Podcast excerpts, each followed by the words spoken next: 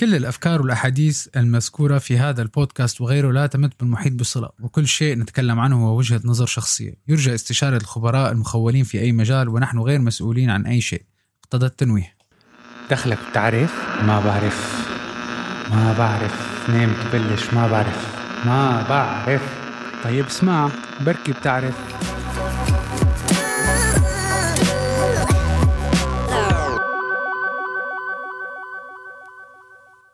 في مفهوم سائد عند الجميع إنه أشخاص مثل ألبرت أينشتاين، توماس أديسون ولدوا نوابغ وأذكياء، ولكن بالحقيقة هدول وكثير منهم طوروا أساليب تفكير مبتكرة للتفكير بشكل فعال، طبعا هدول الاساليب ممكن أي شخص يكتسبهم ليحسن مقدرات الابتكار والنجاح وخلق الأفكار. تذكروا مو كل شيء بنتعلمه بالمدرسة والجامعة والعمر ما له حد للتعلم واكتساب مهارات جديدة.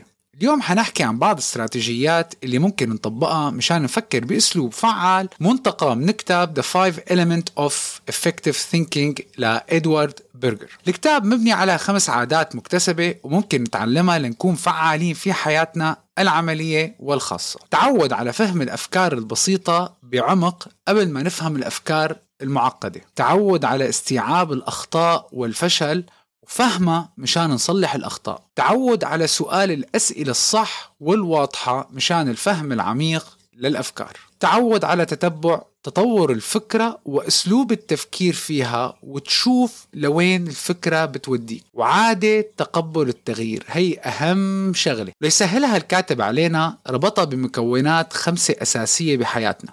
الأرض افهم بعمق. النار ارتكب أخطاء. الهواء اسأل أسئلة. الماء اجري مع الفكرة والجوهر تقبل التغيير. المكون الأول الأرض. التفكير الفعال بيتطلب فهم عميق للأفكار الأساسية حول أي موضوع عم نتعلمه. رياضة، صنعة، علم إلى آخره. كلهم في مفاهيم أساسية لازم نفهمها. كل ما راجعنا المفاهيم الأساسية أكثر كل ما كان فهمنا للموضوع بعمق أكثر فأحيان كتير العودة للأساسيات لا يعتبر تضييع وقت. بالعكس لما بتعيد قراءة الأساسيات ممكن تتعرف على نقاط جديدة ما انتبهت لها بالمرات السابقة. فمثلا إذا عم تتعلم شيء معين خود فكرة واحدة وخصص لك 30 دقيقة لتتعمق وتفهم بس هالفكرة وبعدين طبق اللي فهمته بالنقاط اللي أكثر تعقيدا بنفس الموضوع ولاحظ إذا فهمك حيختلف أو لا أو إذا مهارتك بهالنقطة تحسنت. كثير بنسمع من ناس إنه فهمانين الجوهر لموضوع معين بس ما فيهم يشرحوا. ولكن بالحقيقة لو كنت عن جد فهمان الجوهر مية بالمية ففيك تشرحه بدون أي صعوبة.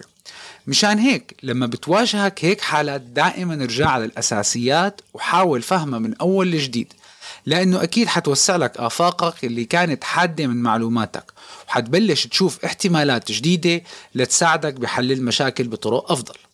لذلك الكاتب ربط الفهم بالأرض لأنه لما بتفهم الموضوع بشكل عميق وبتحطه تحت المكبرة مثل اللي بيكون واقف على صخرة على الأرض وكل شيء من تحته واضح. المكون الثاني النار. لازم نشوف الأخطاء والفشل كفرص وليست ضعف مجتمعاتنا تعودت تعاقب الأخطاء ومع الوقت بيقولك الواحد ما بيتعلم إذا ما غلط وحلها إذا بتنحل. إذا شفت الغلط كسم بتبطل تعمل ردة فعل. بس إذا شفت الغلط كخطوة أو فرصة للتعلم لحالك ردة فعلك بتصير إيجابية لتتعلم من الخطأ. وعادة لما بتحس حالك محصور أو علقان بمعضلة بالعادة الخطأ هو اللي بيطلعك من المشكلة. إدوارد برجر بيقول لك لما تواجه معضلة قول إني أنا لازم أغلط تسع مرات فيها لحلها ولكن بالمحاولة العاشرة لازم أنجح. الخطأ عنصر أساسي للتعلم والتعليم. وأسلوب حل المشاكل المبدع والخلاق وبساعدنا دائما لنصير نعرف لما بصير الغلط ليش هالغلط صار.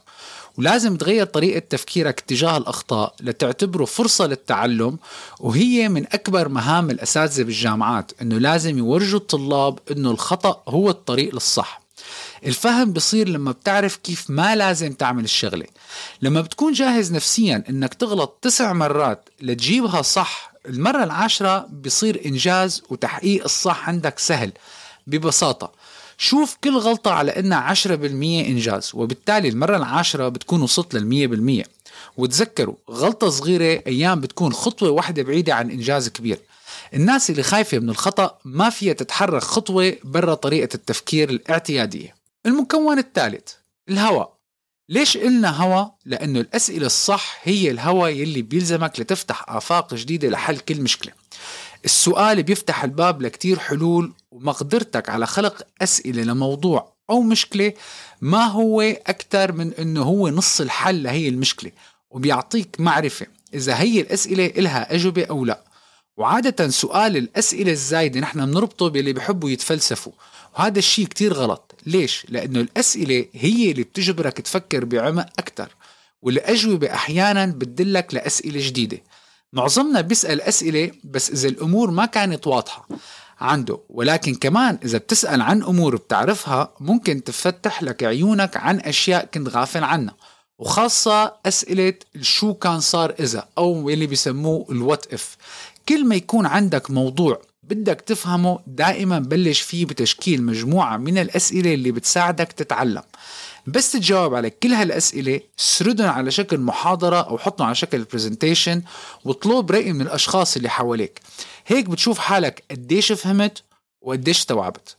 وربطناها بالهواء لأنه هن اللي حيساعدوك تجيب الروح لموضوعك فبدون أسئلة ما في تعلم.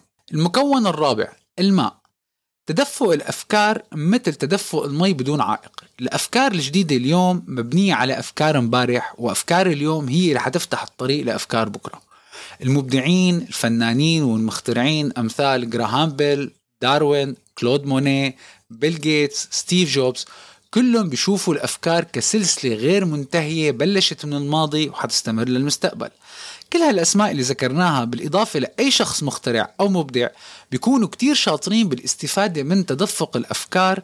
لهيك شبهنا الأفكار بالمي لأنه النهر الجاري إذا ركبته وأخذت منه بياخدك لمحلات جديدة بتساعدك على اكتشاف آفاق جديدة. والدليل أول كمبيوتر أبل طلعته بالسبعينات. هو كان بداية للكمبيوتر اللي عم نشوفه اليوم اللي إذا بتطلعوا عليه ما له أي علاقة بالكمبيوتر الأساسي اللي طلع بالسبعينات ولكن هو استمرار لفكرة الكمبيوتر الشخصي. وكل سنة كان بينزل واحد جديد هو نتيجة حل مشكلة من الكمبيوتر اللي قبله. كتير أحيانا بنكون قاعدين بمحاضرة أو بنكون عم نقرأ فكرة. بتقول لحالك كيف طلعت معهم هالفكرة؟ معظم الأحيان ما بنعرف شو أصل أي فكرة لأنه ما بنعرف إيمت بلشت هالفكرة. بتحسها هيك كأنه سحر طلعت من ولا شيء أو من العدم. بس إذا عملنا هندسة عكسية لأي شيء حوالينا أو أي فكرة نكتشف إنه هي كانت إنتاج ونتاج تطور فكرة تانية قبلها. وهيك لترجع لأساس أي فكرة كيف بلشت. ففكرة أي شيء ببساطة هي نتيجة معاناة آلاف من الناس وعلى مدى سنين كتيرة وكل شخص بينقل الفكرة للشخص اللي بعده. وهو بحل شوي وبعدين بيعطيها للشخص اللي بعده. وهيك لحتى تنحل وحتى بعد ما تنحل أيام بتضل الفكرة عم تتطور على مر الوقت. العنصر الخامس والأخير تقبل التغيير. هذا العنصر للتفكير والتعلم هو الأصعب والأسهل. ومهم كتير. فالأساسيات الأربعة اللي حكيناهم هن الأساس للتفكير والتعلم الفعال. كل عنصر بيساعدك إنك تتغير وتصير شخص بفكر بطريقة ذكية أكثر الهدف هو التغير والتقبل. بالتغير ما بنقصد غير التغير البناء. تعلمنا كيف نفكر بأسلوب وترتيب بيجيب نتيجة ولكن تتعلم مهارة شيء ونطبقها شيء تاني تماما. لما بتكتسب مهارة إنك تقبل تتغير من جواتك هذا الشيء بحرك من عندك بحررك من نقاط الضعف. وبصير عندك قدوة إنك أنت تكون نسخة محسنة من حالك. لأعطيكم مثال. حاول تكتب اسمك على ورقة وعيونك مغمضة. بس تفتح تكتشف إنه الخط ماله صح 100% ولكن حاول تكتب اسمك وعيونك مفتحة. وأنت مركز إنك عم تكتب على السطر حيكون أكيد زبط ونفس الشيء طبقه على كل شيء بحياتك. لما بتكون مركز وانت واعي شو عم تعمل طريقة أدائك بتكون مختلفة تماما لأنه أنت بدك تعمل الشغلة الصح.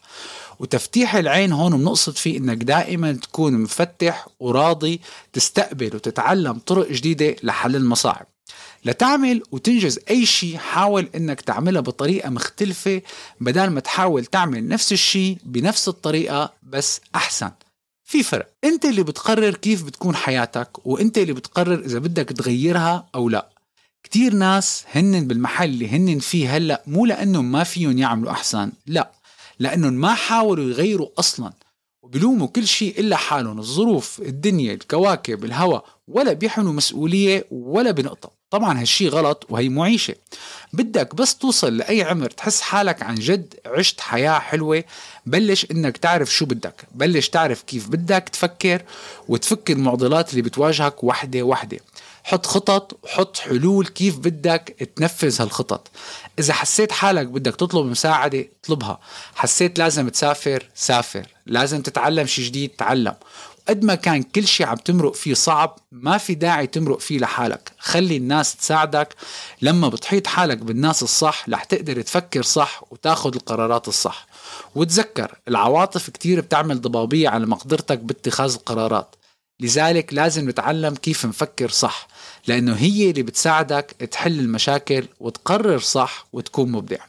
الناس دائما بتفوت بالقصص المعقدة قبل ما تفهم الأساسيات. غلط. بسط الأمور فهم الأساس والمبادئ مثلي عم بيعمر بناية إذا الأساس غلط مالك رح تطلع كتير عالي. وحياتنا فيها كتير دواعم فينا نستخدمها. العيلة العلم الأصدقاء المهارات هذا كله استخدمه لصالحك ولتفكفك. كل عقبة بتجيك وتكون عضو مفيد بالمجتمع. وحتى إنك ممكن تخلق عالم جديد الناس اللي بعدك تعيش وتستفاد منه. إذا حبيتوا المحتوى لا تنسوا ال share وال like وال subscribe. وممكن حدا يكون بحاجة لهالطريقة وممكن يكون حدا بحاجة لطريقة جديدة من التفكير ويخلق حل لمشكلة آلاف الناس لسه ما حلتها. ما بتعرفوا. شكرا كتير للمتابعة.